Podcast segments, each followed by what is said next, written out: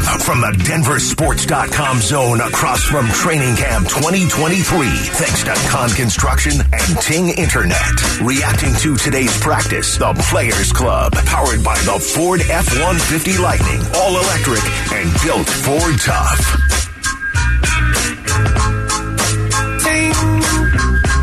Training Camp 2023 is on the air thanks to Ting Internet. If you live in Centennial, make Ting your Lightspeed Internet provider for as low as $89 a month. Go to ting.com slash centennial for more info. Chad, relative to the conversation we were having earlier about uh, fingernails and biting or versus pedicures, manicures, uh, there's a text I want to read out the RamosLaw.com text line from 970-391. Scientists have found a genetic advantage to biting nails and picking the nose.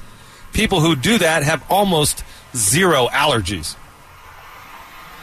And Chad is not paying What? attention. No, I'm totally paying attention to that. I'm just pushing back. Push!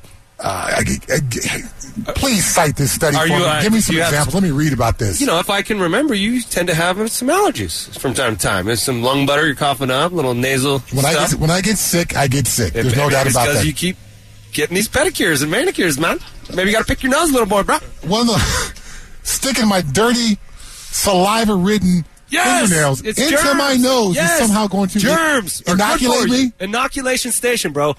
Don't turn your back from it. All right. The cleaner, the cleaner you are, the more susceptible you are to getting sick. This is why doctors don't wash their hands, right? Well, no, you and don't. they stick their fingers in their dirty- nose. not before- in your body. All right, here's a, here's an example because my buddy um and, and you you guys out there could tell me if this were it, it was the same for you as a parent. I had a buddy who's I have a buddy who used to be very OCD. He had to be washing his hands constantly. Like he got really really bad with it with his need to be clean. Okay, you go into his house, everybody's taking off their shoes and doing like, yeah, no, no, don't sit here, don't sit. Like he was, it was a problem for him. Um, he had a kid. Okay, he had a he had a son, and for his first son, he sort of behaved the same way. He didn't want the son to get dirty. He was always kind of trying to keep the son clean and prevent him from getting dirty and germy. Okay. Then he has two more boys. By then, you just don't have time to do all that stuff. You just literally can't keep these boys clean. So he said, "Screw it." All right. The le- the next two sons, he let them be dirty. He let them just be dirty boys. Now, number one, my buddy is no longer OCD. It broke him of that. But those three boys, the first one gets sick all the time and has a lot of allergies. The next two, fit as a fiddle, don't get sick, don't have any allergies. Anecdotal information is Wow. not evidence. It's, it's But it's but it's something, is it? there's something to be said that yes. his- Okay, so you're saying that that's not an accurate sort of like reading on humanity. uh, to, to take one case and extrapolate it to the greater overall human population. Okay. no. Okay, you send your kids to daycare for Uh-huh. the first time. Yeah. Then they start getting sick a lot. Yeah, they got to pick up all those germs. Yes, course. and once they internalize those after a year, they don't get sick as much anymore. Right. So uh, isn't that re- uh, uh, relate uh, relative to the same conversation? Uh, but like cold and flu season, you know why people get colds and flus because they pick up the germs on their fingers and they stick their fingers in their mouth or their nose. That's where how colds and flus are spread. Yeah, but the cold doesn't kill you; it makes you stronger, Chad. Well, t- tell that to me this fall when you're missing I- five shows because you got the flu. When's the last time I missed a show because I had the flu, Chad? I don't know. You know, you, we've been we've been, been doing this for several years. Have I missed one day because I was quote unquote sick? I don't know. How many of you missed from being sick? A few. Right. If he does, he does. You got to pick your nose more, Chad. All right. I want to see that finger Not happening. in that. nut. Not happening. Not happening. All right, um, Vance Joseph. Yes. You're. Did you guys play together at That's CU? it. Yes, we did. So you guys He was a quarterback. Wow, Back then. wow. He was an option quarterback. What kind of what kind of teammate? What kind of player was he? Vance Joseph uh, was the reason why when he got his NFL shot, he was playing cornerback and now playing quarterback. Okay. He was a good enough athlete to play on both sides of the ball, clearly. Uh, got a scholarship to the University of Colorado as an option quarterback back when we were in our heyday, so you had to be really good to do that. Uh, but it was not his best skill set. His best best skill set was his athleticism, so he ended up playing cornerback in the NFL. But Vance, because of his quarterback experience, being a leader in the huddle, having to, you know, say the calls in the huddle with some bass in his voice and get people to buy in, I think he has a greater leadership skill set than you would imagine most guys who play in the league at cornerback. Uh, that time at Colorado, I think, served him well, and it served him well as an NFL coach as well to be that leader of men in some sorts. So uh, I, I got respect for Vance for what he accomplished at CU and then in the NFL, but now particularly as a coach. The path has not been easy for him. So him to come back here, to humble himself, despite leaving here under not such great circumstances, and now be a big part of what we're trying to do over the next couple of seasons, tip of the cap to you, my friend. Yeah, and I want to get into uh, some stuff he said yesterday that that really piqued my attention. I really appreciate it as a, as a former player. But on the on those CU Buff teams, you had Eric Bieniemy as well, mm-hmm. who's a, who's a coach. Yep. And um, and you have some sort of coaching aspirations yourself. What was it about? Hey, Orlando Franklin. Hey, cool Versace T-shirt, looking slim. All right. Dunkin' Donuts. Yeah. Did, did you bring us any donuts? Because I see it. No, I'm, play, I'm playing. Apple fritter. I'm playing. I'm playing. I got two in there. If I didn't, but you could have one. Really? Really?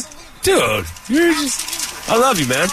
No, no, no. You got to keep. I'm good. You got to Yeah, keep. me Chad doesn't. Chad does not eat donuts. And He's then the man. Nate just stuck his He's hand into the bag and he picks his nose. No, I didn't. And I just- bites his fingernail. Stop it. Thanks, Al. I didn't touch the other donut. Promise. By the way, you're you- you've admitted that you break donuts in half I in, did. in communal don- donut boxes and leave the other half for somebody. I will grab a napkin to do that. Nobody knows that. All they see is a half a donut. It's not bitten. It's broken. It's different. All right. What was it about CU that created these coaches, this coaches coaching mindset, these coaches, coachy coaches out of players? I think for VJ and for EB, they both love football that much, and the NFL experience uh, did not leave them satisfied. They were not able to squeeze every drop out of that orange. You know, Vance's time in the league as a player was not super long. And Eric, despite being a Heisman Trophy candidate and being invited to the Heisman Trophy ceremony, did not have the kind of career in the NFL that he had in college. And so he bounced around from team to team and, you know, worked with Andy Reid and uh, became a special teams captain but never really became a bell cow running back like he was at Colorado. So I'd imagine there was an unfulfilled football something within him that said, okay, I can take this passion I have for the game and point that into the direction of coaching, and I will be successful. And clearly he has been. What about the coaching you guys got there? Did that sort of plant the seeds with you guys? I mean, what kind of impression did Coach McCartney make on you guys? Looking back at what we did back then, um, it was pretty simple, especially defensively, but offensively as well. I mean, it was the option attack, and we threw in some passing concepts into it. but we were not a complex offense. We didn't blow people away with our complexity. So it wasn't as if Coach McCartney was up on the whiteboard doing some coaching clinic and scheming up these amazing things. No, we had amazing players. That's what made us successful. But at the same time, while our coaches weren't dialing up the world's most complicated schemes, they were all leaders of men. Mike Hankwitz just retired from Northwestern, been in the coaching business for over 40 years. He was my defensive coordinator. Bob Simmons went on to become the head coach at Oklahoma State. Uh, Ron Vanderlinden coached for 40 years. He just retired from the Air Force. Uh, uh, Mike, uh, Bill McCartney's coaching resume stands for uh, stands for itself. So all these guys who went on to become head coaches, Gary Barnett, who went on to become head coach at Northwestern. So all these guys who have gone on to other places and become leaders at those places. Uh, it was just a great coaching staff that I think Bill McCartney put together, not necessarily going for the world's sharpest football minds, but going for people who are leaders of men and can impart those leadership lessons onto the guys in their rooms. And really, is that what football is about? In the end, It's not. It's not about the most complex scheme, is it? Nope. It's about finding a way to to inspire and cut loose the the players you have on your team and use the talent that they have. Yes, and Coach McCartney was an absolute wizard at that and finding other people who were able to do that on the staff as well. From the RamosLaw.com text line, I'm 28 and have bit my nails my whole life. I have the worst allergies all year. There you go. See? That said, I don't get sick often. When I do, I usually recover quickly. Okay, if you want to, to round this thing out, you got to start picking your nose, sir. You got to start picking your nose. All right, guys. Um, hey, we are live here from Training Camp 2023 in the DenverSports.com zone. Thanks to our friends right behind us from Randy Ross Tennis Center. We really appreciate the hospitality. And I want to get into some things Vance Joseph said that really struck me as a former player and made me appreciate the type of coach he is. That's next. From the DenverSports.com zone across from Training Camp 2023. Thanks to Kahn Construction and Ting Internet. Reacting to today's practice, the Players Club, powered by the Ford F-150 Lightning, all electric and built Ford tough.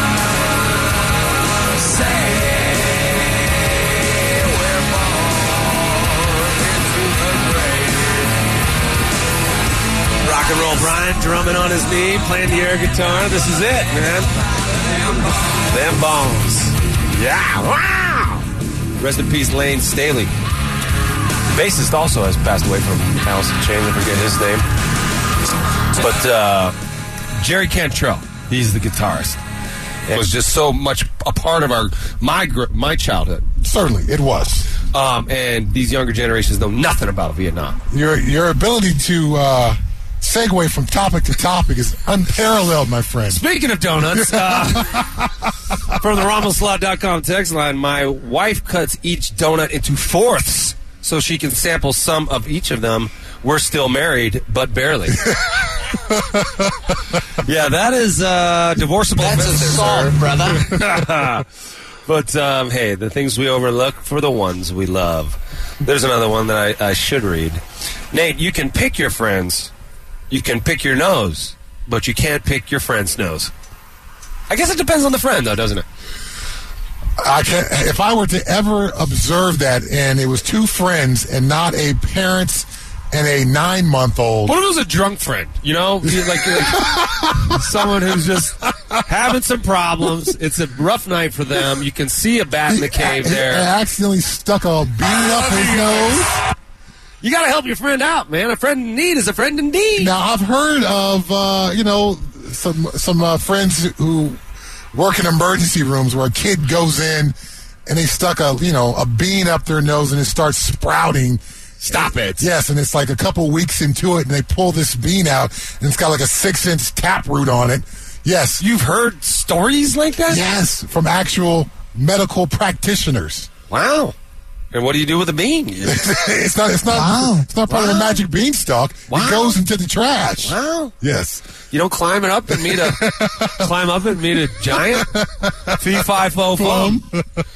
All right. So Vance Joseph, Yeah, man. new defensive coordinator of the Denver Broncos. You mentioned it last segment. Um, was here before as a head coach. Was in Arizona last year. Didn't didn't have a great defense, but didn't have a great team. The team wasn't good, and the team does reflect the defense. And so he's taken over a defense that was pretty darn good last year, and he had some interesting things to say yesterday at the podium. He, podium. Here is Vance Joseph talking about the installation plan.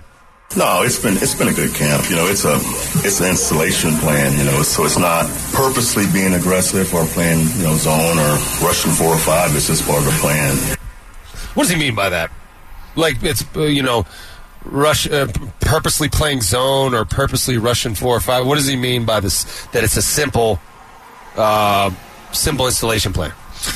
That he's just going through the playbook. But they're not putting in zone and man. Like they don't They, have. they are, but not not like oh we are going to be a zone team. We are going to be a man team. Depending on your opponent, depending on who the quarterback is, you've got to be able to do both in this league. So for Vance to install the playbook and not cherry pick the playbook, thinking I'm going to create a certain identity for this defense. Okay. No, I'm going to put a bunch of things in. So me as a coach, I got all these op- options to, to go with depending on opponent, game plan, quarterback situation on the field. I can dial up something for each of those situations because once you start becoming so strongly tied to an identity as a coach, then you start to ignore other parts of the playbook.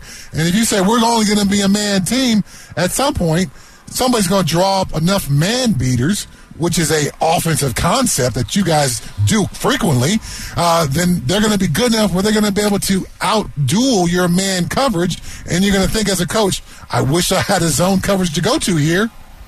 So this this question is going to be in the weeds a little bit because um, the defense has been beating the offense on a daily basis, or at least for the first couple weeks of camp, or especially the first week. And the idea was that the defense gets to kind of pin their ears back, and the offense takes a while to learn the system. So when they are when they're designing the script for each day, okay, and they have the offensive plays on this side, they also have the defensive, like what the coverage is going to be, what the front's going to be, that kind of thing. So this is the base defense, like this is the basic defense that they put in. Mm-hmm. How do they coincide it with the offensive plays? Are the offensive coaches and defensive coaches getting together to put this script together, or are they just running whatever defense they want for this 12 play script?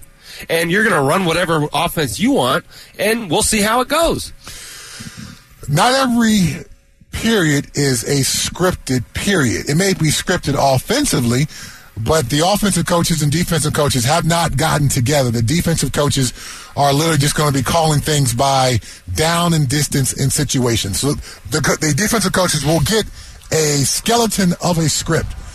It's going to be high red zone, and they'll get 12 play, uh, 12 slots on this play sheet, and each of those slots will have a down and a distance on it.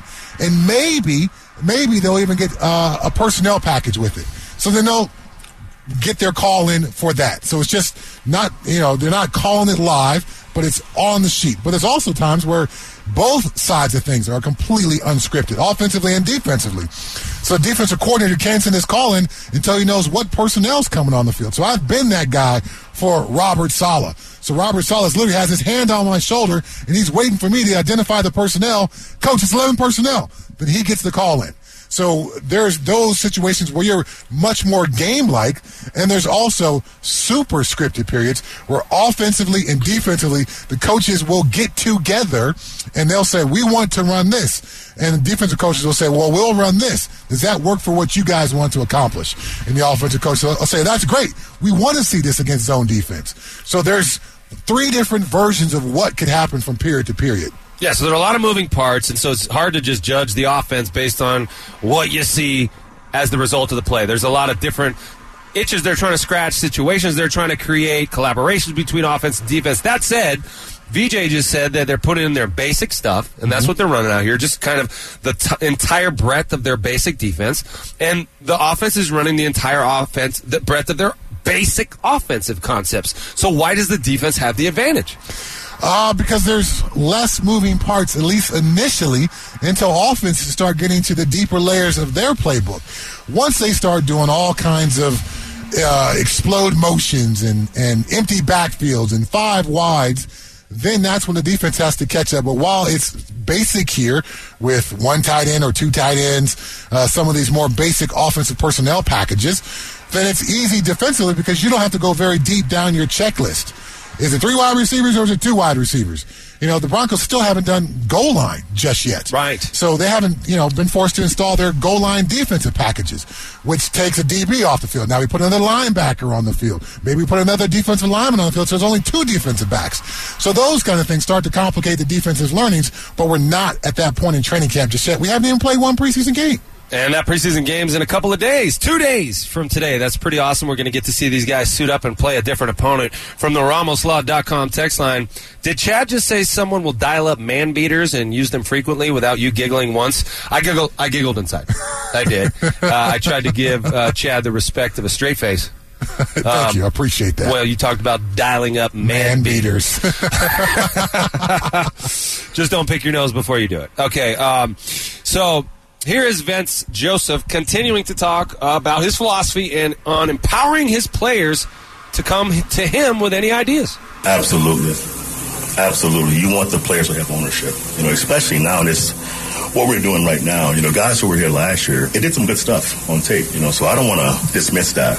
You know, so pressures they like, you know, Josey likes this one pressure that we put in yesterday. You know, so the guys have ideas of what's been good for them in the past. Let's put it in. You know, I'm willing to learn and listen to the veteran players who are, you know, who, work at it, you know, and have really good ideas. So absolutely, it's been it's been a back and forth with those veteran players here. And I've been studying all summer, man. You know, I would have been foolish to walk in here and just change the you know the players' verbiage, right? Because football is just about terminology. So the coverage package they ran here with Vic and E, it's what I've run with just different terms. So instead of making the players learn different terms, I learn their terms, and that's that's that's what a coach should do. You know, to allow the players to play fast. So it's been fun to learn those calls and learn different adjustments from CP, especially in the back end. So for me, I'm I'm learning growing also. It's it, it's, it's been fun, man. Incredible, humble, words from a defensive coordinator who's been a head coach, who's been, you know coached at every level, and is saying that he now I'm not going to teach you mine. I'm going to learn your terms so you can play fast and not have to learn a new system. These guys on the offense, they're not dealing with that right now. Nope. This guy, Sean Payton didn't come in and ask Russell what uh, what him and Nathaniel Hackett called this thing. Nope. Because we're going to call it that. So a lot of the struggles you're seeing with the offense right now is based on learning a new dictionary. Learning ter- new terminology. What does this mean? Oh yeah, last year, week, year it was this, and the year before that it was this, and now it's this. There's some confusion on offense because simply because the playbook is worded differently, and Vance Joseph understands that friction and came in right away and said, "No, you teach me your words." And you just asked me about the defense being ahead of the offense. This is a the very similar defense. There's, I'm sure there's some emphasis changes. Uh, and to Vance Joseph's credit, there's not going to be a lot of verbiage changes.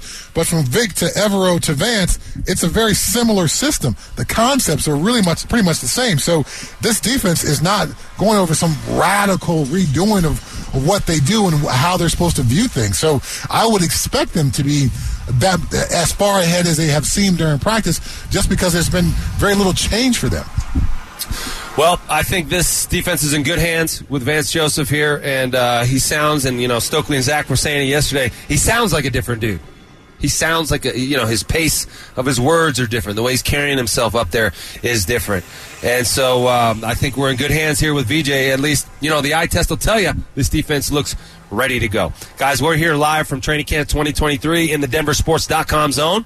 Thanks to our friends from Kahn Construction commercial general contractor specializing, in tenant improvement and design build projects for over three decades. That's Kahn, K A H N Construction dot com. All right, guys, did you hear? Did you guys hear? Russ and Sierra are expecting. Congratulations, Congrats guys. to them. Also, Urban Meyer impressed by what Prime has put together at CU football, and Commanders players are already having concerns with Eric Bieniemy's coaching style. We'll do that and more in the morning mixtape next. The Players Club welcomes you into the morning mixtape with a look at the biggest stories in Denver sports. Here's Orlando, Chad, and Nate.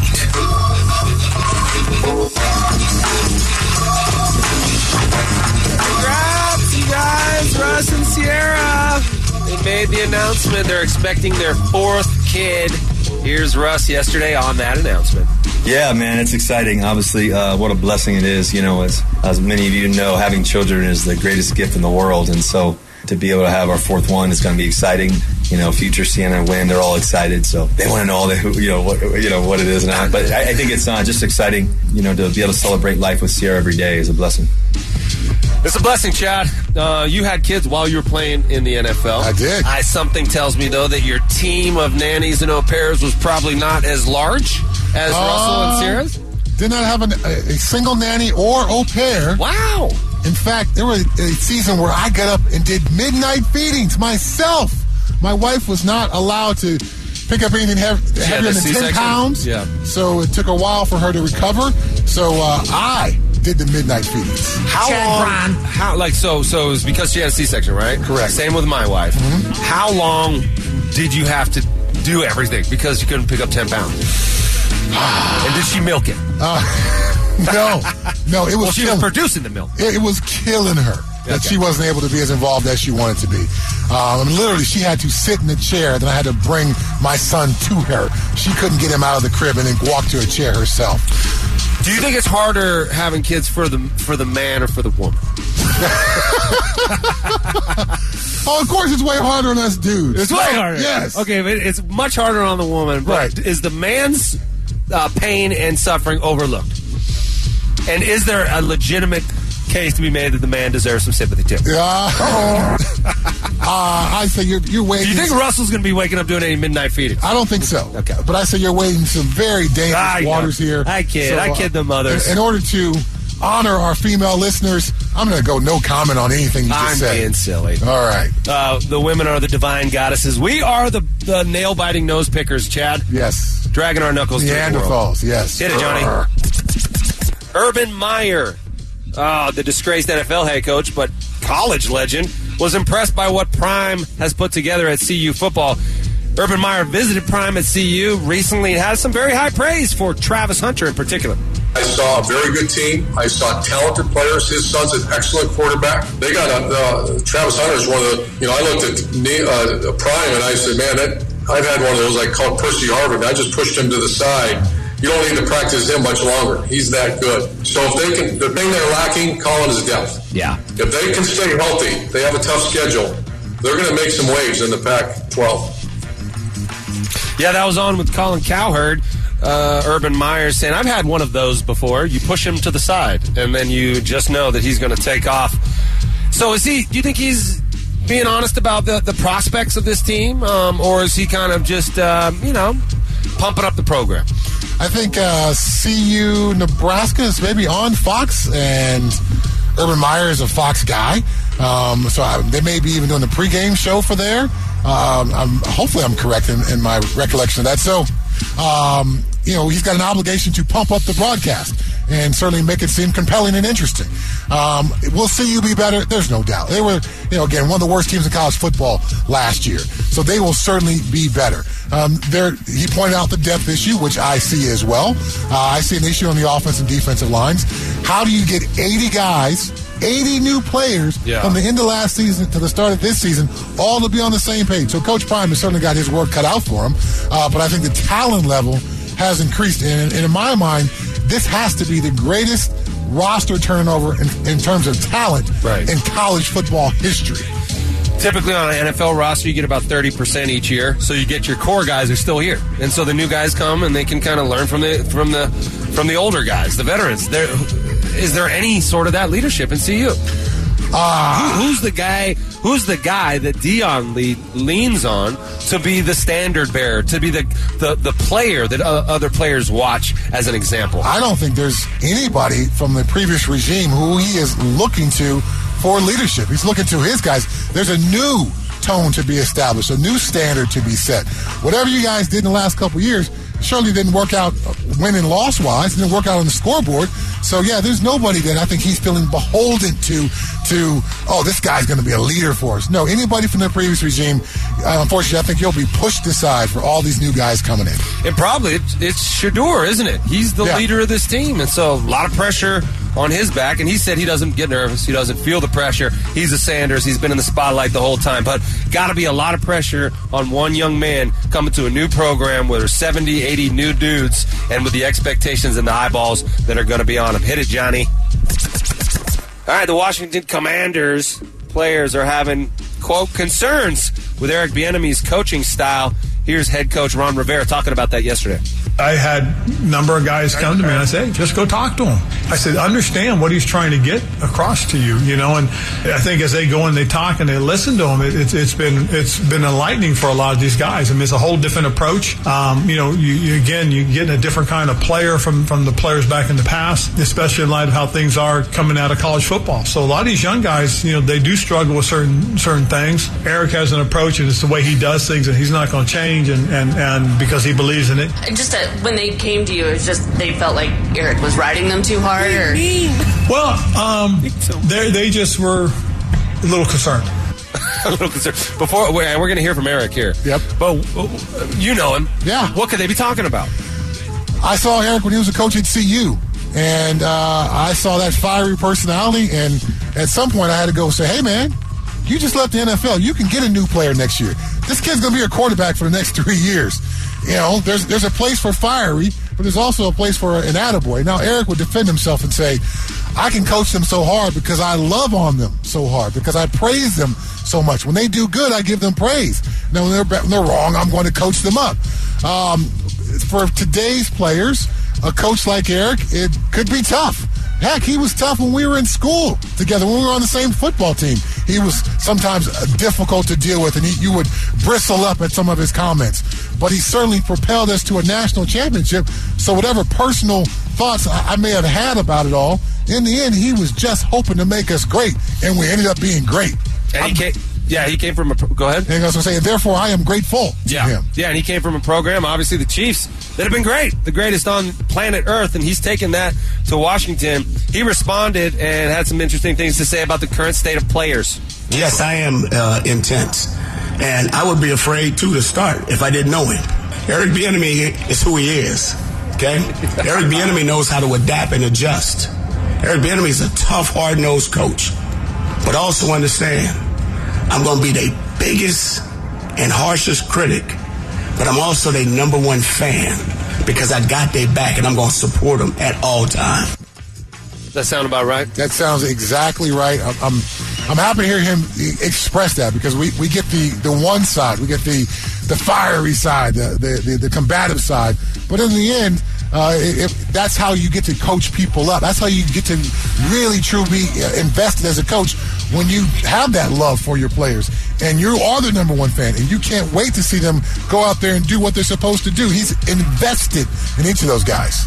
Our very own Cecil Lammey and Will Peterson walking up past the tent, uh, grabbing some Gatorades and some water. Going to head out there to practice. Guys, how are you?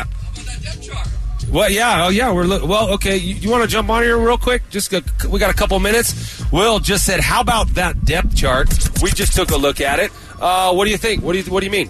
Hey, Trautman's your number one tight end. Yeah, that's But- the one also- that's jumping off the page to everyone. What also I'm confused about is that Taylor Grimes is literally last on this new depth chart, and we saw him out there with the one. So can we really make a lot of this depth chart? Well, I think there's a message in there. I, I think there's a message to Alberto. Yeah. Listen to him as the fifth tight end behind yeah. Nate Adkins. Yeah. that one jumped out to me. Um, and Trautman over Dulcich. I mean, come on. People, people are expecting Dulcich to be the next great tight end in this league, and Trautman has 200 more career receiving yards in his whole life than You Dulcich heard Sean Payton. Will. Trust your eyes out there. It doesn't matter how you got here or what guys like Will Peterson think you're going to end up being. So is Adam Trautman outperformed Greg Dulcich out there? Yeah. Okay, I well, he he deserves it, right? He deserves it. Yeah, but I don't know. You, you what do you ma- mean? You want to give away depth chart spots because what? Because you hope because there was a lot of hype around you before I got here. Dulcich I'm popped Sean as a rookie last year, didn't he? Popped? Yes. He popped his hamstring a couple times. No, he looked good in the passing game. Yes. but you have to be able to do both phases. You got to be able to run block, and Greg Trautman can do that, right? Or Adam Trautman. Does Shannon Sharpe block? Yeah, yeah, on the backside. Yeah. He was Yeah, engaged. yeah. I think Shannon Sharpe's a Hall of Famer for his pass catching, not his blocking. But but he would not have some of those pass catching opportunities if he did not help Terrell Davis become who he was on first and second down. Shannon Sharpe had to get his nose dirty in order to get his in the passing game. so message sent to Dulcich and Alberto? Is that what you're telling me? Uh, I'd say yes to both of those.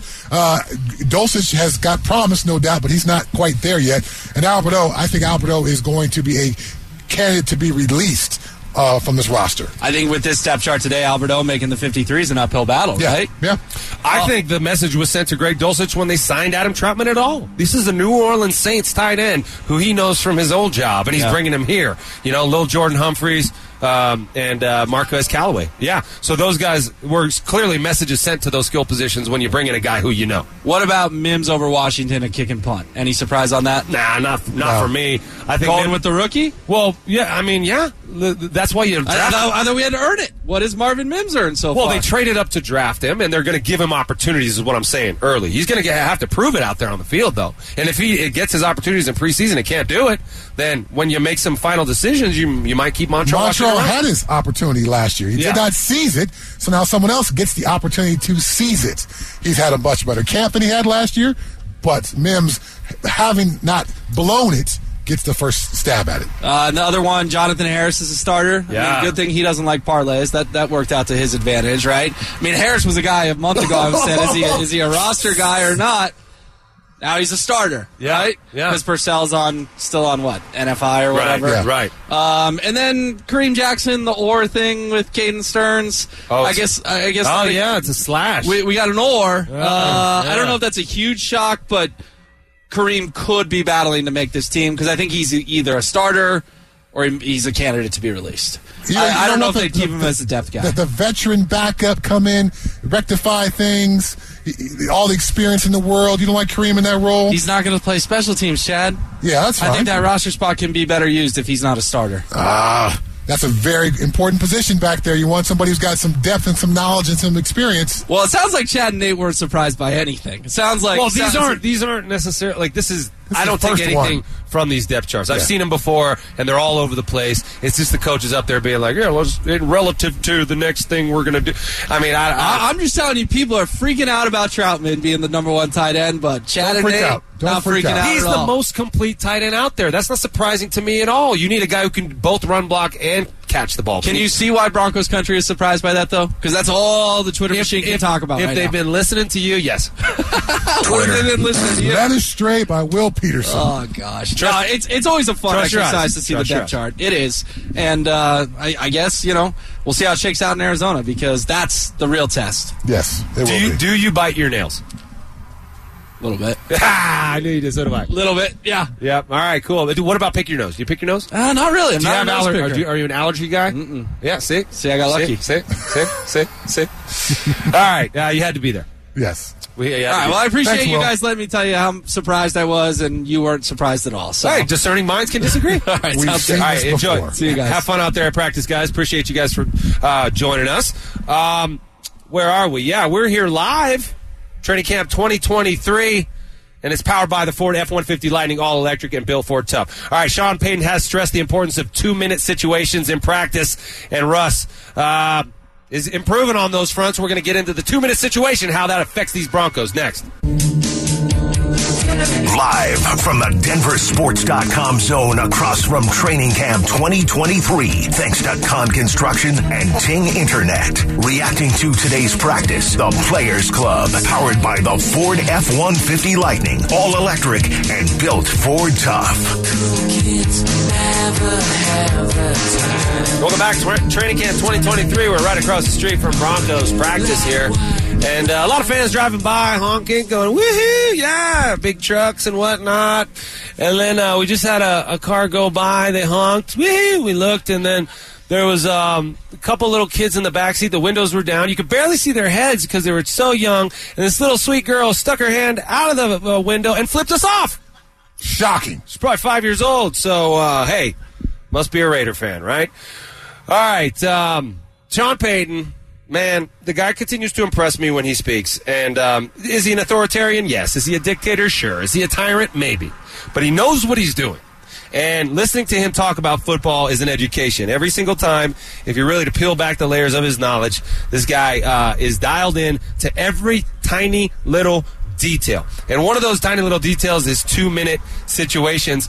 And he rightly conveyed the idea that, look, two minute situations are way more frequent than goal line. Chad, you talked earlier about having not seen any goal line periods thus far, but they do two minute darn near every day because every single game has at least one one two minute drill, maybe two. Yeah, there, I mean, there's two minutes to end the first half. There's two minutes to win to end the second half. So absolutely, you are guaranteed to get that. Not every game are you going to be in a goal line situation. Uh, so from a statistical perspective, if you are going to direct your focus to one or the other, perfecting the two minute situation gives you a much better chance for success and wins than being the best goal line team in the league. He has also talked about how there are, and he this was his quote, 48 or 50 game situations written up on the board in there, and when they go over one, they check it off. Mm-hmm. First of all, the uh, the idea that it's either 48 or 50 is incredibly specific and strange. um, but if, uh, how many of those do you think you could just come up with on your own? Oh gosh, it, I would need to get out a piece of paper to make sure I didn't repeat myself. I wouldn't want to just do it live on air. But I would imagine once I got to 30, I might start tapping out, and you start getting into some really isolated circumstances, right? Um, where still would be able to affect your ability to win or lose the game, depending on how you perform in those situations. But once I got to 30, I think I would start. Huh. Hmm. yeah. Looking at my list. Oh, I already said that one. I already said that one. But yes, the best coaches have a record in a notebook or a, a, whiteboard list of all these things to make sure they are able to touch on them when they come up organically in practice or when you have to manufacture the situation to get everybody to knowing how to play this is what we do in this specific situation. Uh, As we talked about before, each situation is going to be different. Two minute is way different than four minute. Um, you know, the motivations are different depending on what side of the ball you on. Are you ahead? Are you behind? Are you ahead by three? Are you ahead by seven? All those things make a difference on how you want to tune your play for each situation. as as a former defensive player and a defensive minded coach, how do you think you would do in those game situations that involve clock management um, as as a head coach? Because you see that typically the offensive head coaches are more dialed in with the clock management, or is that a myth? I think they are just because they're forced to think about it a little bit more deeply than we are on the defensive side of the ball. But I bought the clock management Bible. Um, literally, that's what it's called. It's, it's on Amazon. You can look it up. And I read that thing three times, and I walked away each time like, okay, I got a little bit more, but it is just so much nuance and detail. Who wrote that? Uh, I, I, I can't. The, the twelve disciples. Who are those disciples? Um, but even a coach who will go into the Hall of Fame, a shoe in, like Andy Reid, has not mastered clock management. No. And so if I were to be an NFL head coach, especially considering my defensive background, I would be best served to have that analytics slash clock management guy who could constantly be in my ear when those situations and those scenarios come up. Once he brought it to my mind, I think I could dial back in my head to remember, okay, this is what we want to do in this situation. Um, but to have all those while I'm calling plays, while I'm managing the game, while I'm talking to my coordinators, and be able to have this encyclopedia type ability to reference all the different scenarios for each clock situation, no, I'm going to farm that out to somebody else. Well, for Sean Payton, it's not just him. He wants his players to understand two minute situations. Here he is. No, I, I think there is because it's a separate segment of plays. I want them more than just learning the plays to learn and understand the situations that arise in two minute. Every half ends in a two minute, right? For the most part, and then mo- more often than not, the games do. But the the circumstances with each two minute, it can be a hundred. At the end of the half, you're thinking, hey, let's get in field goal range. Maybe you get more aggressive if you cross the 50 and there's still enough time on the clock. And at the end of the game, all those situations that take place relative to timeouts, if you have them, if you don't have them, and then, you know, what are the ways that, that you get down the field, and then what do you expect defensively to defend? So, you know, we covered Hail Mary, we covered St. Pat's. There's some nuances within the framework of those, of those situations. And like I said, we've got 10 more in two minutes that we'll have to cover that come up in games that our guys have to understand. We don't have timeouts. We need a chunk play. We get it. Receiver slides.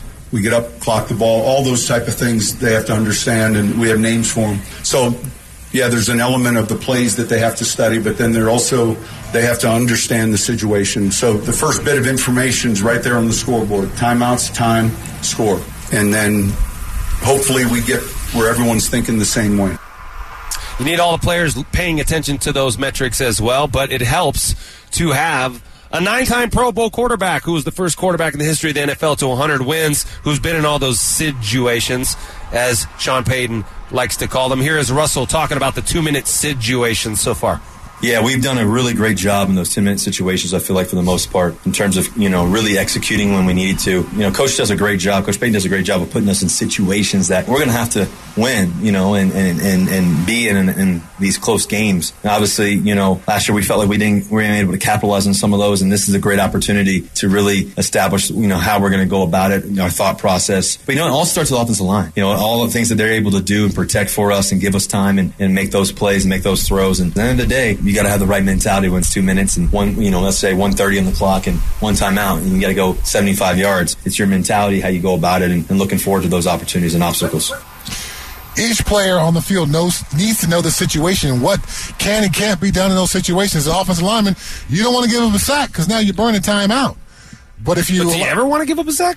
Uh, but you want to make sure you don't give up a sack. But there's also a point as the clock winds down where if you get a penalty, now there's a runoff on the clock. Yeah, so that's seconds. where it's, that's where it's different. End so you need to know what what the rules are governing each, each situation.